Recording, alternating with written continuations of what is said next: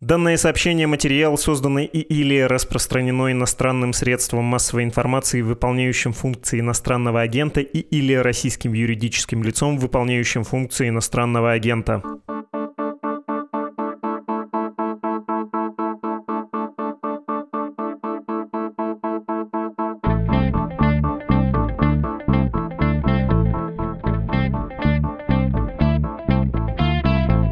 Слушаете подкаст «Что случилось?» о новостях, которые долго остаются важными. У микрофона Владислав Горин. Приветствую вас. Тема выпуска «Партия войны в России». Кто эти люди, каково их влияние и есть ли у них какая-то стратегия? Скоро встретим двух уважаемых гостей, чтобы ответить на эти вопросы. И да, сегодня гостей будет двое.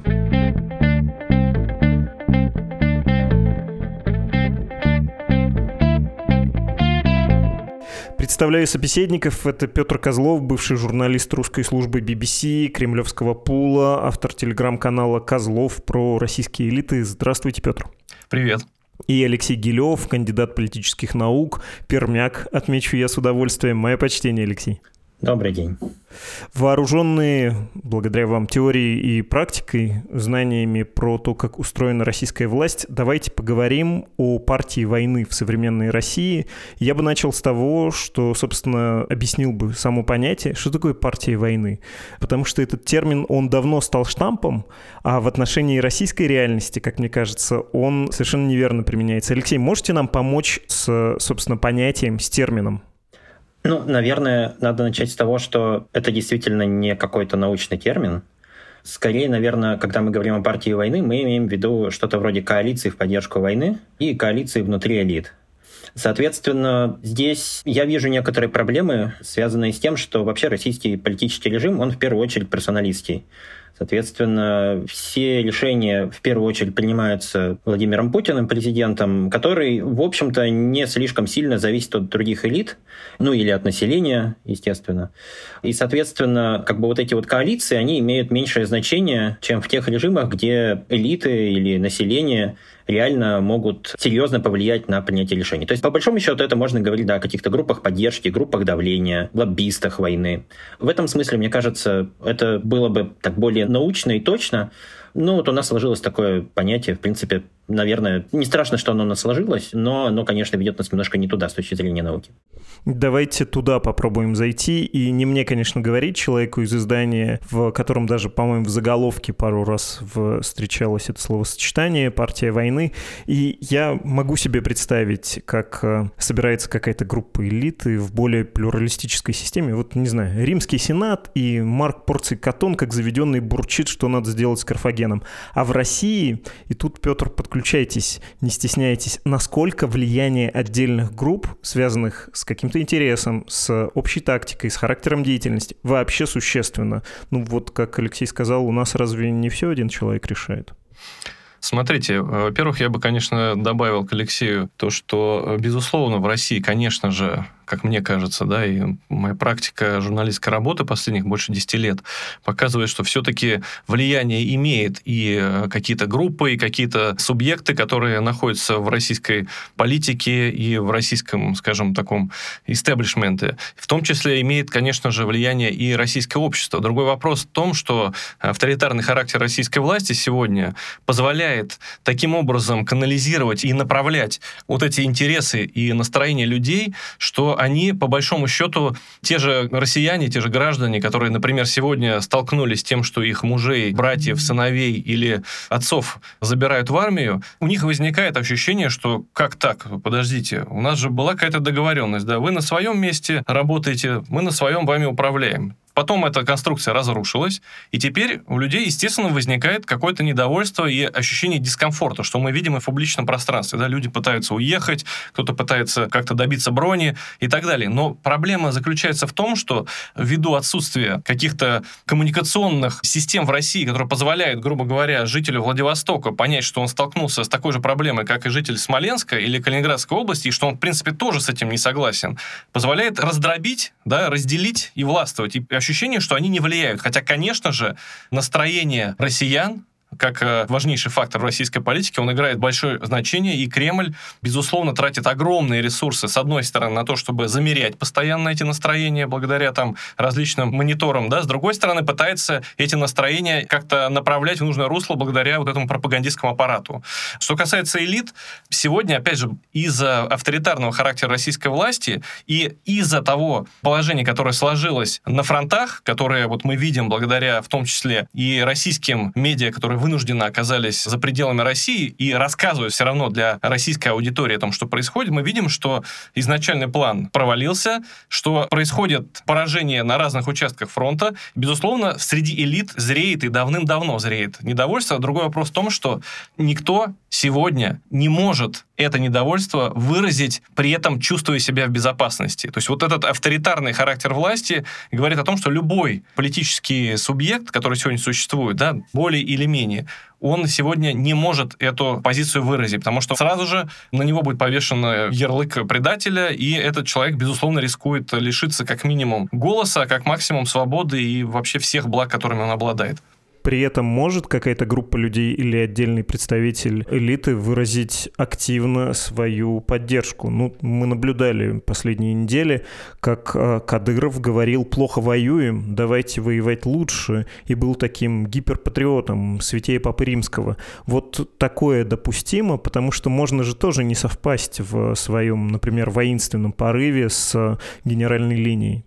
Владислав, спасибо, что задал этот вопрос, потому что как раз вот у меня вторая часть мысли, она была, мне кажется, я ее недовыразил. А суть в том, что сегодня в вот этот э, сложившийся, я не знаю, политологический конструкт, или как его назвать, партия войны, партия мира, голуби, ястребы, сегодня в России, в России 2022 года, он выражен в том, что Существуют так называемые ястребы, пример которых ты сейчас привел в лице Рамзана Кадырова и многих других, кто публично, я бы так сказал, пытается тащить вперед и таранить вот эту радикальную позицию больше войны, сильнее, больше снарядов направлять по украинским городам и так далее. А партия вот этих голубей, это партия, на самом деле, молчания. Это партия, возможно, подковерных попыток как-то объяснить э, тем людям, которые принимают решения или, по крайней мере, готовят возможные варианты решения для Владимира Путина, как-то показать, что что-то не так, и, может быть, уже зашли слишком далеко. Вот сегодня эта партия голубей или партия мира, она совершенно неизвестна никому. То есть,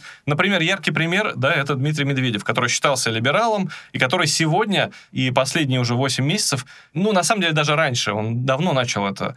Просто это перешло уже в такие какие-то совершенно крайние стадии, когда он пытается максимально выпрыгнуть из штанов, доказать, что он не либерал, что он не партия мира, чтобы никто, не дай бог, не заподозрил его в том, что он готов к переговорам, что он хочет мира, что он хочет как-то договариваться с кем, с кем договариваться, да, потому что официальный российский дискурс гласит, что, во-первых, а, Украина не субъектна, б, там так называемые укрофашисты, и с, на самом деле, ими управляет из-за океана. То есть ты хочешь договариваться с этими людьми, ну, значит, ты враг. То есть размыто, нету этой партии мира, нету партии голубей. Все пытаются максимально доказать, что они святей Папы Римского сегодня. Я про это хочу все-таки уточнить в самом начале, собственно, разрушив тему нашего разговора, уточнив про субъектность. Партия это она существует. Ну, повторюсь, любой исторический пример может быть корректным, но он не подходит к современной России. Там какая-нибудь Америка, Соединенные Штаты, в смысле времен колониальных войн. Вот там в Конгрессе прям можно было назвать, кто тут ястреб, кто не ястреб, кто голубь, да, и кто выступает за то, чтобы повоевать с соседом или там где-нибудь за морями в Филиппинах. А в Российской Федерации, кажется, нет никаких субъектных групп, которые могли бы собраться и сказать Путину, надо воевать. Вот накануне войны это было еще более показательно. Мы не могли бы, наверное, назвать, кто здесь выступает за войну с Украиной и так вот отчаянно в этом убежден, а кто против. Алексей, про субъектность можете нам объяснить, насколько они влиятельны, субъектны и насколько они, собственно, формируют решения власти в Российской Федерации? Слово «субъектность», оно такое пугающее философское немножко в данном случае.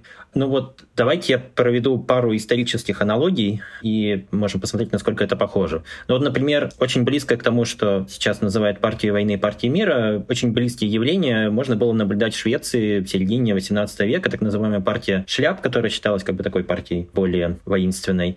И вторая партия, которую они называли партией колпаков, ночных колпаков, да, что они как такие миролюбивые. Ну или, да, вот, например, в начале 20 века тоже там были разные клики относительно политики на Дальнем Востоке. Соответственно, да, были те, кто вроде бы хотел повоевать с Японией, были те, кто не хотел. А, хотел, может, где-нибудь в другом месте. Соответственно, в принципе, и то, и другое может рассматриваться нами как более-менее широкие коалиции, ну или придворные клики. Поэтому сегодня, когда мы говорим вот об этих людях, которые придерживаются разных тактик, как о группах, мы, в общем-то, можем использовать этот термин группы корректно только тогда, когда это вот действительно какие-то между собой общающиеся, связанные придворные клики, да, какие-то реально формирующие группы давления персонажи, что кажется не так. То есть сейчас э, мне кажется, что когда мы говорим о партии войны и партии мира, мы не имеем в виду, в общем-то, какую-то действительно борьбу клик. Мы скорее иносказательно называем разные тактики отношения к ситуации. Соответственно, есть те, кто молчит, и мы говорим, окей, это, можно сказать, тактика молчания, можем сказать партия мира. Кто-то активно поддерживает, мы можем сказать партия войны, или можем сказать тактика активной поддержки этой войны. По большому счету, как бы слово партия, оно действительно уводит нас не в ту сторону. Это не плотная группа, которая борется друг с другом за контроль над властью. В общем-то, все-таки отличие России от монархии заключается в том, что все центральное пространство занято Путиным и его близкими людьми. Понятно, что они там за какие-то активы борются, но в данном случае все равно все политические решения принимаются самим президентом, и президент не отдает на откуп политику как таковую, как это иногда происходило в монархиях, да, когда монарх скорее как бы был таким арбитром. Таким образом, как бы, если все-таки резюмировать, самое главное, да, здесь важное отличие заключается в том, что эти группы не являются какой-то осознаваемой друг для друга сущностью. Да. По большому счету мы говорим о тех, кто сегодня принял такой способ поведения, а завтра может принять другой. Соответственно, можем, наверное, еще порассуждать, что влечет выбор той или иной тактики для каждого из политиков. Кажется, это вполне объяснимо действительно и на индивидуальном, и на каком-то теоретическом уровне.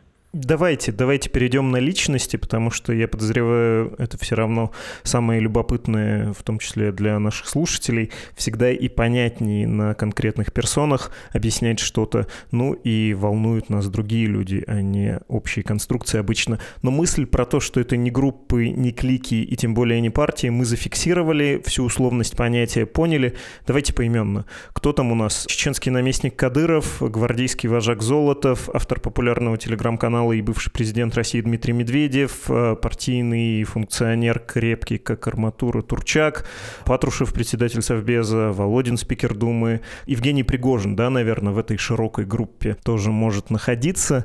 Кого я забыл и чьи интересы, чьи тактики вам кажутся наиболее любопытными, потому что, ну, лично меня волнует и Медведев, о чем Петр сказал, и Кадыров, конечно. Петр, кого добавить и кто самый примечательный здесь? Я бы, если позволишь, на пол шага вернулся назад, и мне кажется, вот важную мысль, мы ее имели в виду, но, наверное, не проговорили, а мне кажется, что это и для нас важно, и для слушателей тоже будет важно. Потому что для нас вот то, что мы сказали, звучит так, что есть кто-то, кто, как принято говорить, да, топит за войну, кто-то более радикально, кто-то менее, и есть кто-то, кто молчит. На самом деле, и это говорят нам и те материалы наших коллег-журналистов совершенно в разных медиа, которые, к счастью, выходят сегодня, несмотря на всю вот эту военную цензуру, которая в России сегодня существует, они говорят нам о том, что все-таки ситуация не такая однородная. И в том числе и мои тоже собеседники, с которыми я поддерживаю контакт, которые находятся в России и интегрированы, да, они работают давным-давно в российской власти, общение с ними мне позволяет как бы подтвердить то, что я вижу журналистов других медиа, где то ощущение, что в России, в российском политическом истеблишменте, в российском чиновничестве и в российском бизнес-классе огромная масса людей, которая выступает против войны. Она очень большая. Эти люди, они в ужасе находятся. То есть э, есть люди, которых повергло все это в шок, они продолжают оставаться в этом совершенно каком-то обезоруживающем и обездвиживающем состоянии, потому что та ситуация, которая началась в феврале, и которая деградирует, да, и которая ужесточается, те безумное количество жертв и среди военных, и среди мирных людей на территории Украины, и те люди, которые гибнут в приграничных российских регионах, они видят это, и их это просто шокирует. То есть там есть очень много людей, которые, как и многие, да, наши слушатели, ваши слушатели, они в шоке, они не понимают, что с этим делать, и они против этого. Это очень большое количество людей.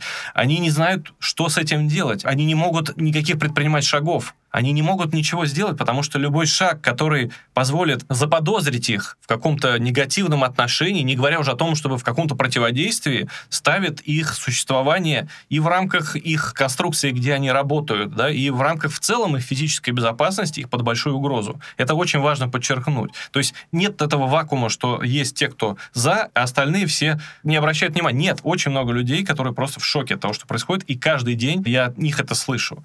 И они против этого.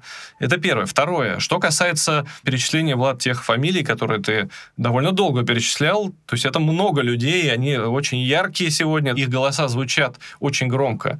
Я хотел бы, наверное, оговориться здесь и как бы провести вот такую важную мысль о том, что из-за вот того самого характера российской власти, авторитарного характера, из-за уничтожения любой коммуникации, информации, распространения ее по стране, в медиа, где угодно, в Госдуме, да, в каких каких-то других площадках, где происходит коммуникация между разными общественными группами и между людьми, из-за того, что это отсутствует, и из-за максимальной закрытости российской власти и того, как принимаются эти решения, мы в действительности не можем с вами и никто, наверное, сегодня не может сказать поименно, кто 100% является там максимальным двигателем этой войны, кто, может быть, более такие средние позиции занимает, чье слово играет сегодня большое значение для принятия решений. Потому что мы слышим решения, которые объявляются президентом Путиным. Очевидно, что не он все эти решения принимать, не может он все это делать. Для него эти решения готовятся, кто-то его в чем-то убеждает. То есть какая-то политика в тиши этих кабинетов, я не знаю, кремлевских, или это там Огарева или это где-то Тверская область, кто-то к нему приходит. Мы понимаем, что и так был доступ к нему очень непростой, но пандемия внесла очень сильный эффект на это, и этот доступ еще сильнее сократился. Кто сегодня реально имеет доступ к президенту, это очень большой вопрос. Те фамилии, которые ты перечислял, мы видим, что они, во-первых, а, высказываются публично, б, что президент Путин иногда принимает их, да, и это публично нам показывается, но мы не знаем, что на самом деле происходит как бы за камерой, потому что моя практика, мой опыт работы и в кремлевском пуле в том числе, и общеизвестные истории с так называемыми консервами, да, когда происходят какие-то мероприятия, допустим, в какую-то дату показываются, опубличиваются, то есть, грубо говоря, само действо того, что там записано, оно происходит совсем в другой момент. То есть все те встречи, которые проходят, мы не понимаем, когда они случились, все ли это встречи. Грубо говоря, про тот же самый Совбез, который был буквально перед началом войны. Мы не понимаем, какая часть этого Совбеза нам показана но мы, наверное, можем предположить, что это не вся встреча, не все заседание. Как минимум там был кто-то, кто не договорил, там были какие-то заминки. То есть мы реально не понимаем, как это происходит, кто участвует в принятии решений. Поэтому, безусловно, из публичного, того, что по публичным каналам доносится со стороны Кремля, мы видим все эти фамилии, которые Влад перечислил. Мы понимаем, что туда входит и тот же самый Пригожин, да, и на самом деле вот среди экспертов, которые следят за Кремлем, за кремлевской политикой, в последнее время существует дискуссия о так называемых маргинальных элитах, которые сегодня, выражаясь языком телеграм-каналов, которые я очень не люблю, но которые, как бы, может быть, он в каком-то смысле попсовый уже понятно, чьи акции выросли за последнее время. Тот же самый Евгений Пригожин, безусловно. Тот же самый Константин Малафеев, которого ты, Влад, не упомянул, это тоже человек, который, как известно, выступал всегда еще в 2014 году, да, и тот же Гиркин, и тот же Бородай работали у него он всегда выступал и топил за конфликт, за продолжение этого нападения, да, за захват. И эти люди, безусловно, подрастили свою субъектность, да, как мы уже тут говорили, их влияние растет.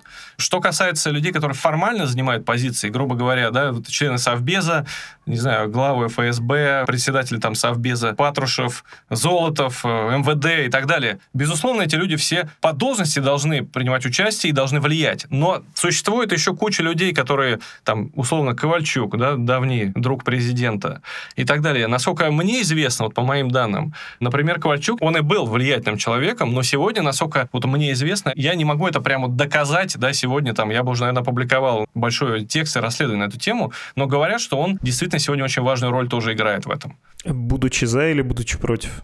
Безусловно, он играет в том, чтобы двигать дальше эту историю. Но сегодня тот, кто выступает против, на самом деле, то есть, грубо говоря, сегодняшняя ситуация на фронтах очень сильно бьет по политическому рейтингу Владимира Путина. И любой человек, который выйдет сегодня и скажет, давайте подписывать мир, ну, то есть это в любом случае для Путина, для его рейтинга это серьезнейший удар. Поэтому, безусловно, они топят за то, чтобы продолжать и, и побеждать, как они считают.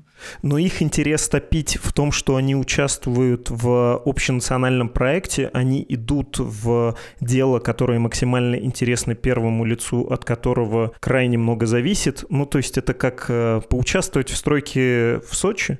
Ну, то есть э, если ты не участвуешь, если ты за бортом, ты не получаешь части пирога, собственно, буквально финансового гигантской части внимания, гигантских карьерных перспектив, гигантских э, просто какого-то количества медийности, которое может тоже потом вдруг реализоваться. Тот же Пригожин, его сила, мы же понимаем, вот эта вот его накачка связана в первую очередь с тем, что он стал известен буквально по всей стране, и это как-то да можно будет, видимо, конвертировать. Это вот именно такая логика. Тот же, не знаю, Медведев, он почему такой ястреб? Потому что все еще предполагает, что может стать преемником, а если он сейчас э, пойдет в какую-то фронту, он выпадет из обоймы и так далее, и так далее. Он, собственно, из нее уже вышел, лишившись премьерства, и не хочет скатиться еще ниже. Вот это вот такая логика. Правильно я понимаю? Действительно, это логика вот этого мирного времени, когда любое событие надо вписаться, там президент начал, грубо говоря, там стройку в Сочи или чемпионат мира, нужно максимально предлагать себя, максимально участвовать, или, грубо говоря, выборы, да, кто участвует в каком-то важном деле, по его итогам тот получает какие-то бонусы. Но другой вопрос в том, что это гораздо более сложная история. Эта история уже не на просто получение какого-то влияния, ресурса, там, финансового или административного. Это и возможность, как они считают, получения какой-то безопасности. То есть это вопрос уже выживания, не только вопрос э, развития. Да? Все пытаются себя сохранить. И в этом смысле в той же самой группе, которая публично выступает за продолжение войны, войны и за более радикальный сценарий, там нету единства. Это люди, которые не идут рука об руку друг с другом. Это люди, которые конкурируют, пытаются доказать, что они эффективнее, что они правильнее. Ну, это такая гонка на самом деле. Вот я, я бы это, наверное, с этим сравнил. Но при этом у этой гонки поражение — это не то, что ты теряешь какой-то ресурс. Поражение — это возможность вообще потерять много что. Ну, то есть это очень большие риски. Алексей, есть у вас рассуждения про это? Да, у меня вообще несколько мыслей. По-моему, мы забыли пропагандистов, кстати, упомянуть, верно же? Симонян там и так далее. У меня будет ответ немножко тому, что Петр сказал. Во-первых, мне кажется, что мы можем смело приписать все ключевые решения лично Путину и не заморачиваться насчет того, кто же к нему ходил, с кем он беседовал. По большому счету, российская конструкция власти позволяет Путину принимать решения единолично, без учета веса с какого-то соотношения сил своих элит, ну или своего населения, своих как бы избирателей. Соответственно, в этой ситуации, ну, если, допустим, к Путину 10 раз сходили сторонники войны и 25 раз сходили противники войны, но президент потом все равно принимает решение в пользу войны, то, в общем-то, наверное, нам и не важно, как часто к нему кто ходит. Соответственно, то же самое про мобилизацию. Более-менее понятно было, что есть какие-то люди, которые это поддерживают, есть какие-то группы, которые, скажем так, лоббируют, но человек, принимающий решение, здесь один. В этом смысле мы можем дальше порассуждать о том, почему кто-то поддерживает принимаемые Путиным решения. И здесь у нас есть, как мне кажется, пара возможных объяснений. Первое объяснение, на мой взгляд, очень простое, как бы оно тоже универсально-политологическое. Мы смотрим на финансовые интересы. Есть как бы бюджетно-распределительная логика, бюджетно-ведомственная логика. И в этом отношении те, кто контролирует силовой ресурс, так или иначе, те, кто контролирует пропагандистский ресурс, они очевидным образом выигрывают от войны. И понятно, что они будут дальше, с одной стороны, поддерживать этот курс, с другой стороны, они будут как бы между собой соревноваться, чтобы вот им перераспределили побольше. Да? В этом смысле понятно, что Пригожин За, ну, как бы понятно, он еще с кем-то конкурирует, или Кадыров, то есть такие как бы силовые менеджеры. Это одно объяснение, кажется, достаточно простое. Второе объяснение, как мне кажется, должно строиться вокруг политической лояльности режиму и лично Путину таким образом, потому что Путин — это режим, режим — это Путин. Соответственно, те, кто не рассчитывают на то, что их политическая карьера может каким-то образом развернуться после новой фазы, в предельном случае просто после того, как в России появится новый лидер, если они не рассчитывают на что-то для себя в новой России, то понятно, что они будут всеми силами вкладываться в эту Россию. И, как мне кажется, вот Володин, Турчак и Медведев, их выбор объясняется в первую очередь этим. Медведев особенно интересный случай, и мне кажется, что это его осознанный выбор с тем, чтобы дистанцироваться от своего прежнего либерального имиджа, и этот выбор связан с тем, что, видимо, он опасается, ну, мы только гадаем, что у человека в голове, но, видимо, теоретически он мог бы претендовать на роль нового президента, и, соответственно, все вот это его поведение, когда он, как бы, с одной стороны, выражает суперлояльность на грани местами шутовства, с другой стороны, он, как бы, очевидно, жертвует своим потенциальным, как бы, рейтингом, да, он фактически закрывает для себя опцию выхода из э, этой команды, и таким образом привязывает себя к Путину и ко всей партии войны, почему бы не использовать это выражение еще раз, он э, тем самым как бы говорит, что нет, я с вами, я вам лоялен, я не буду вас предавать, видите, я сжег все мосты, я не буду президентом либерального переходного режима. Не знаю, почему он этого боится, это как бы его вот личные страхи. Может, его специально запугивали, может, он человек такой. В принципе, как мне кажется, его выбор не был предопределен, но в конце концов, наверное, неплохо, что не любой человеческий выбор предопределен. Ну вот он такой человек оказался, да, можем сказать. Мне кажется, таким образом если мы просто вводим вот эти две переменные, такая финансово-ведомственная заинтересованность и завязанность карьеры на политический режим, то мы объясняем большую часть вот этих вот решений. Если мы попытаемся объяснять также выбор тех, кто осторожен, то здесь понятно, что мы, да, должны ожидать тех, кто имеет некоторые шансы при переходе, и, в принципе, здесь, кажется, те фамилии, которые в первую очередь ассоциируются с молчанием, они как бы и всплывают в этом смысле в качестве возможных таких переходных лидеров. Может быть, если мы к ним хорошо относимся, можем их сейчас не называть. Да, они и так на виду. Вы, очевидно, имеете в виду Мишустина, Собянина. Кто еще у нас э, многозначительно молчит? Кудрин. Кудрин, ну, Кудрин. Ну хорошо, пусть Кудрин. Ладно. Ну, СМИ писали, возможно, даже, я сейчас не помню, Медуза, по-моему, писала, что он был один из людей, который ходил к Путину и говорил, что есть проблемы и что надо что-то с этим делать. Единственное, что все-таки здесь не соглашусь про Медведева. Мне кажется, что вот как раз э, в случае Медведева выбора у него никакого не было. А у него был выбор один. Либо он следует курсу президента, поскольку это человек, который был порожден, его политическая карьера, он полностью был создан президентом Путиным, и любое его движение в сторону, его просто с точки зрения политики и аппаратно его похоронило просто. Он стал сразу же врагом. У него и так полно врагов. Так бы на нем просто нарисовали бы, условно выражаясь, мишень и сказали бы, то есть его выживаемость, она зависит от Путина, поэтому он не мог выбрать другого решения. Мы видим решение по сыну, да, в партию и так далее. Как только появились какие-то сообщения слухи, сразу. Поэтому здесь, мне кажется, у него не было другого. Предопределенность здесь была, мне кажется. В остальном согласен. Что насчет Кадырова, насчет его тактики? Мне это представляется, может быть, слишком вульгарно, как э, вообще-то восточная хитрость. Простите за этот э, ориентализм, колониализм, штампы и прочее, но, по-моему, это такая именно что хитрость, кричать громче всех, что ты самый лояльный, и когда гром этих реляций звучит под его, в общем, шумом, вытаскивать, например, своих военнопленных, лоббировать мотивировать, чтобы обмен был в твою пользу, например, или говорить, что вот как мы славно воюем, и при этом очень ограничивать призыв из своей республики, ну, то есть э, удерживать свое поле в стабильности, может быть, с какой-то дальней перспективой, кто его знает, что с Россией случится, не объявится ли в Грозном новое независимое государство, и хорошо бы быть его руководителем. Человек, он молодой, ну и вообще, ему явно непросто, несмотря на имидж э, вот такого царя, которому все подчинено, в республике, очевидно, что не все так просто. В этом его стратегии или у него есть какая-то заявка благодаря вот этому суперпроекту под названием «Война» на что-то большее, чем как можно более длинное правление в Чечне? Ну, тут разные версии его вообще, в принципе, целей, которые он преследует, потому что он и сам публично намекал, да, и говорил, что он не вечно будет работать в Чечне, и были версии о том, что, возможно, он там хочет получить какую-то федеральную должность. Когда такие версии появлялись, да, я как бы сверялся со своими спикерами, которые я могу проверить как бы на них, насколько реакция согласна, нет, почему нет, почему да. У меня нету точного ответа, насколько это так. То есть, насколько у него есть амбиции добиться чего-то большего, кроме как руководства в Чечне. Потому что, ну, версии были разные. Что касается, в принципе, вот его позиции, ну, мы все прекрасно помним, да, фразу «пехотинец Путин». Она появилась не в этом году, не в прошлом. Это его давняя тактика и стратегия он работает в этом поле такого патриота, да, с ним пытался конкурировать Вячеслав Володин, там со своими конструктами из серии там «Нет России, нет Путина». То есть э, в этом смысле он как бы всегда занимал эту позицию, эту нишу, и мне кажется, он здесь себе не изменяет.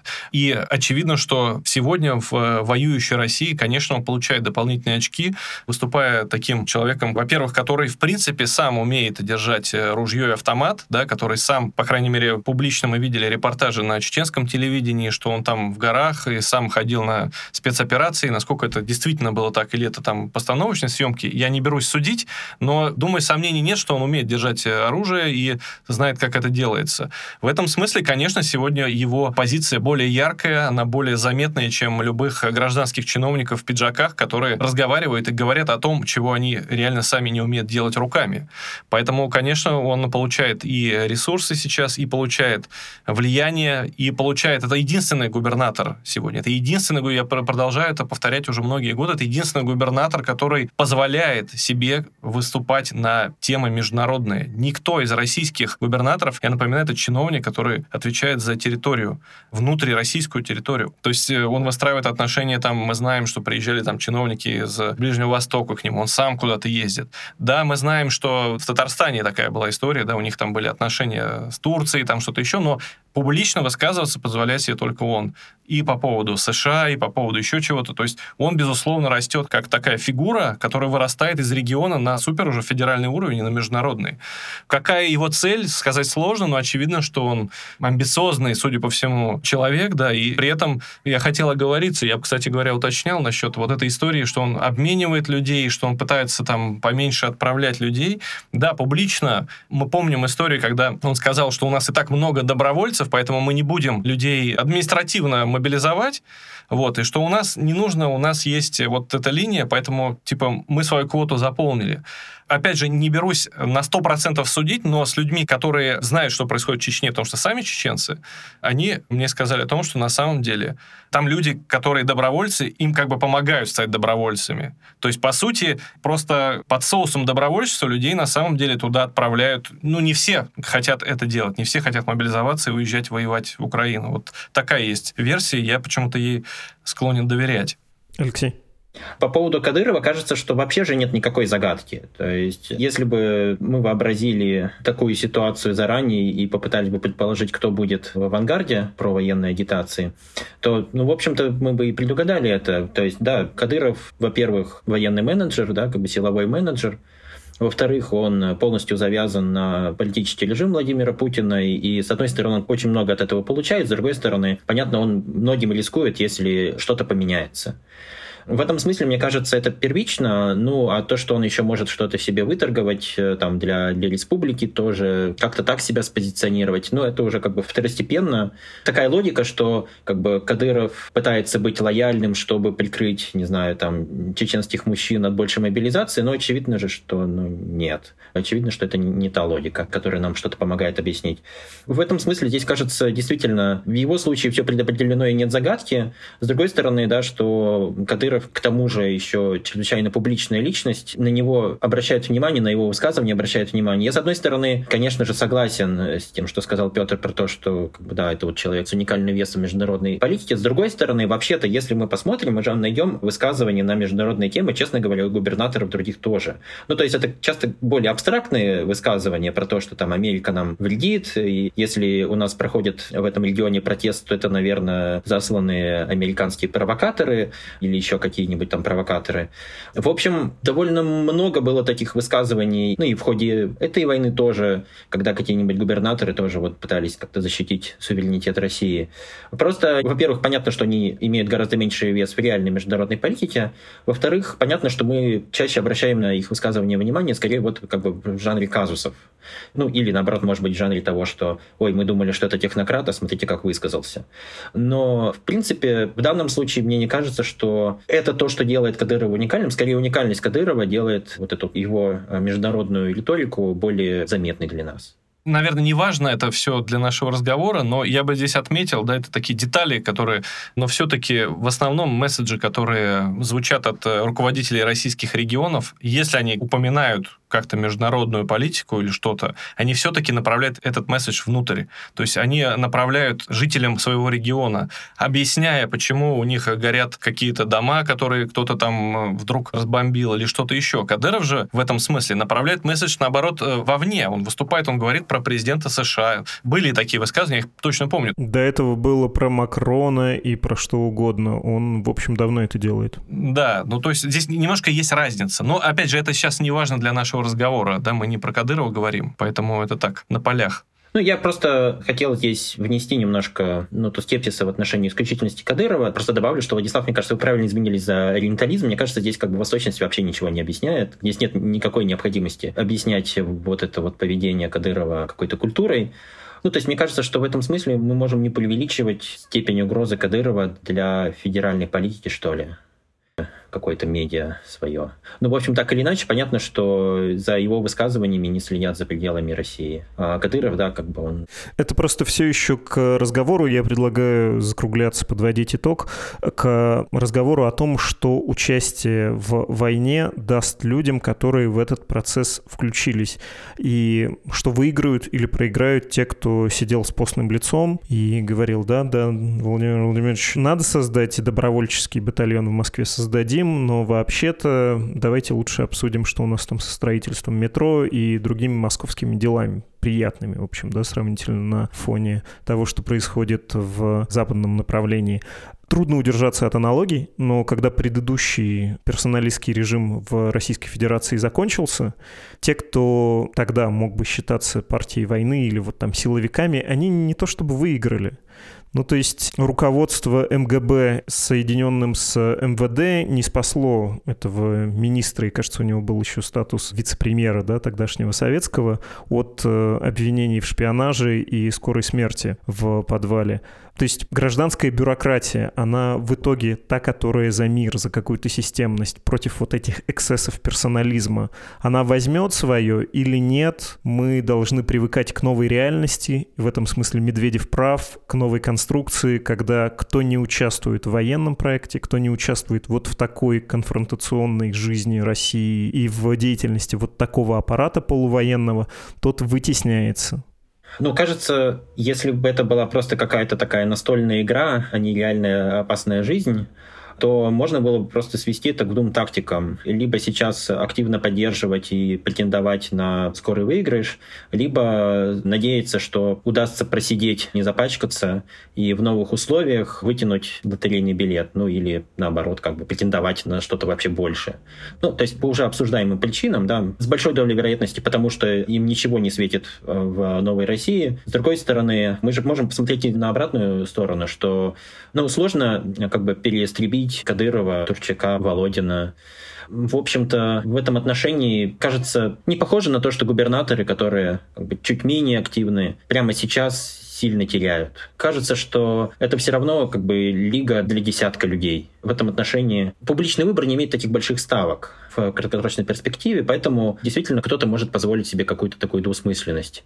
Так-то, наверное, стратегически мы не можем ответственно делать прогнозы, что же там случится, когда власть будет меняться. На эти процессы будет влиять слишком много условий. Но, с другой стороны, мы понимаем, что те, кто сейчас истребит, как бы они снижают свои ставки в Новой России. Те, кто молчит, э, повышают ставки.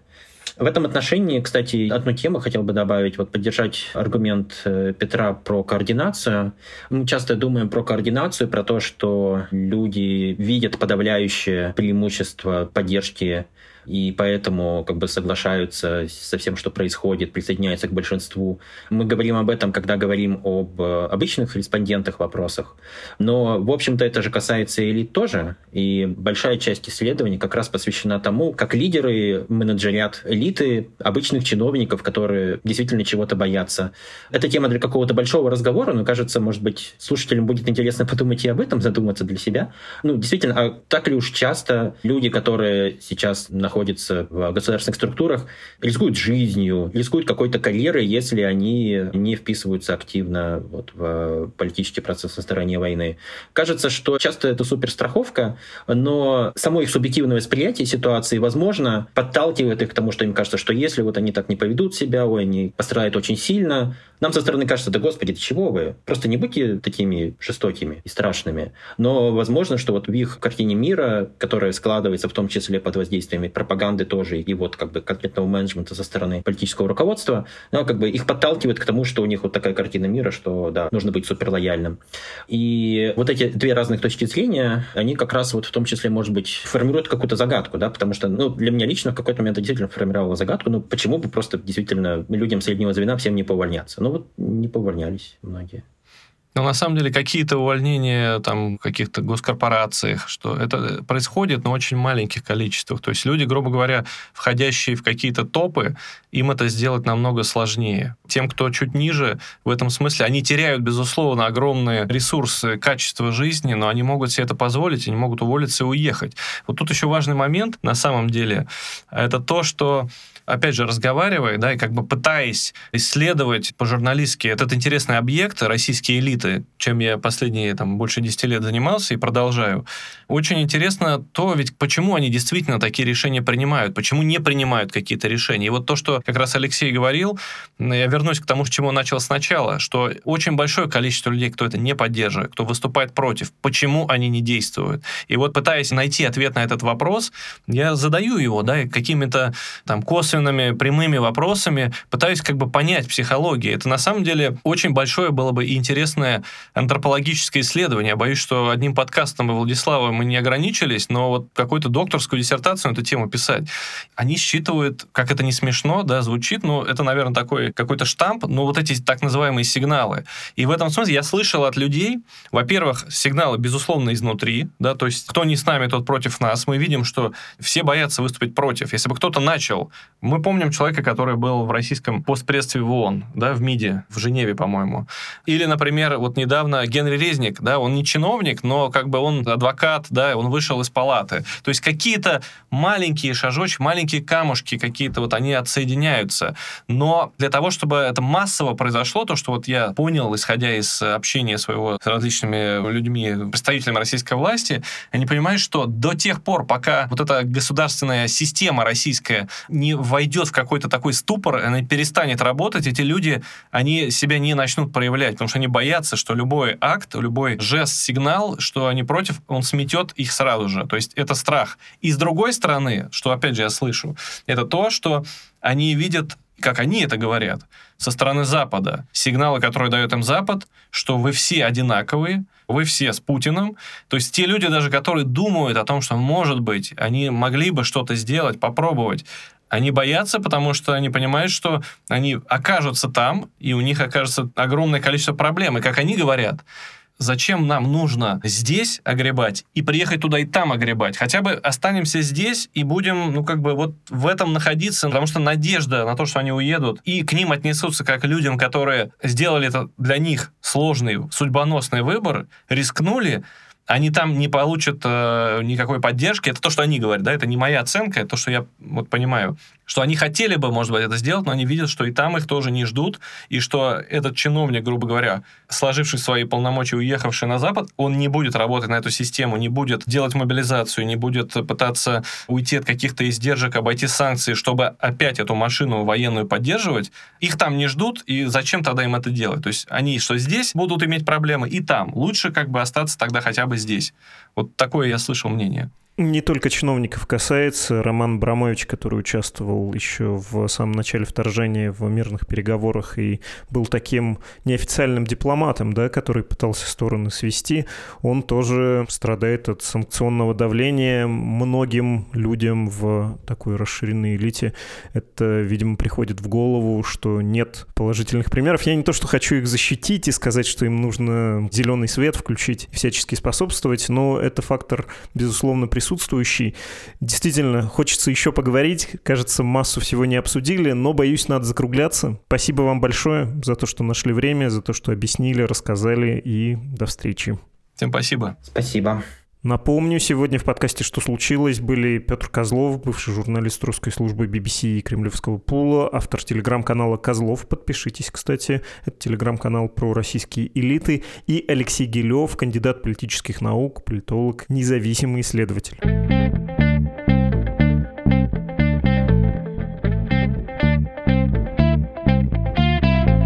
Как всегда, время ваших писем. Рискну прочесть только одно. Выпуск и так очень большой. Пусть будет вот это, в теме которого написано анонимно.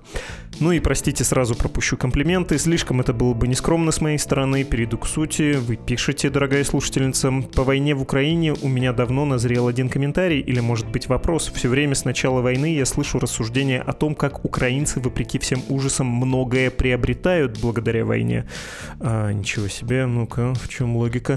Национальное сплочение, волю к жизни, бурное развитие культуры, поддержку и внимание европейцев и т.д. А про россиян обычно те же люди говорят, что мы вот только все теряем и гнием, гнием, гнием. Не кажется ли вам такой взгляд продолжением того же самого имперского комплекса про обиженных русских? Неужели россияне ничего не приобретают, вопреки всем бедам, которые нам приносит эта война?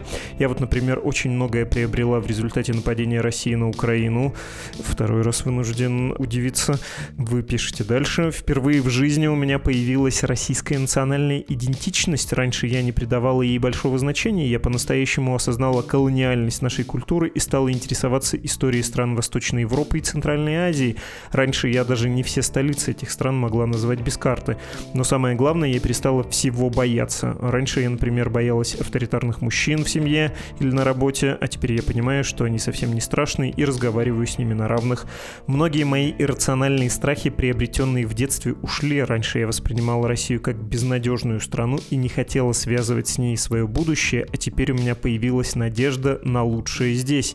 Еще у меня поменялись приоритеты в жизни. Раньше я просто хотела много зарабатывать и жить в комфорте, а теперь чувствую мою личную ответственность за окружающую реальность и хочу делать что-то важное. К слову, это не временный психоз, а стабильное состояние. Мой психотерапевт категоризировал его как усиление внутренней опоры.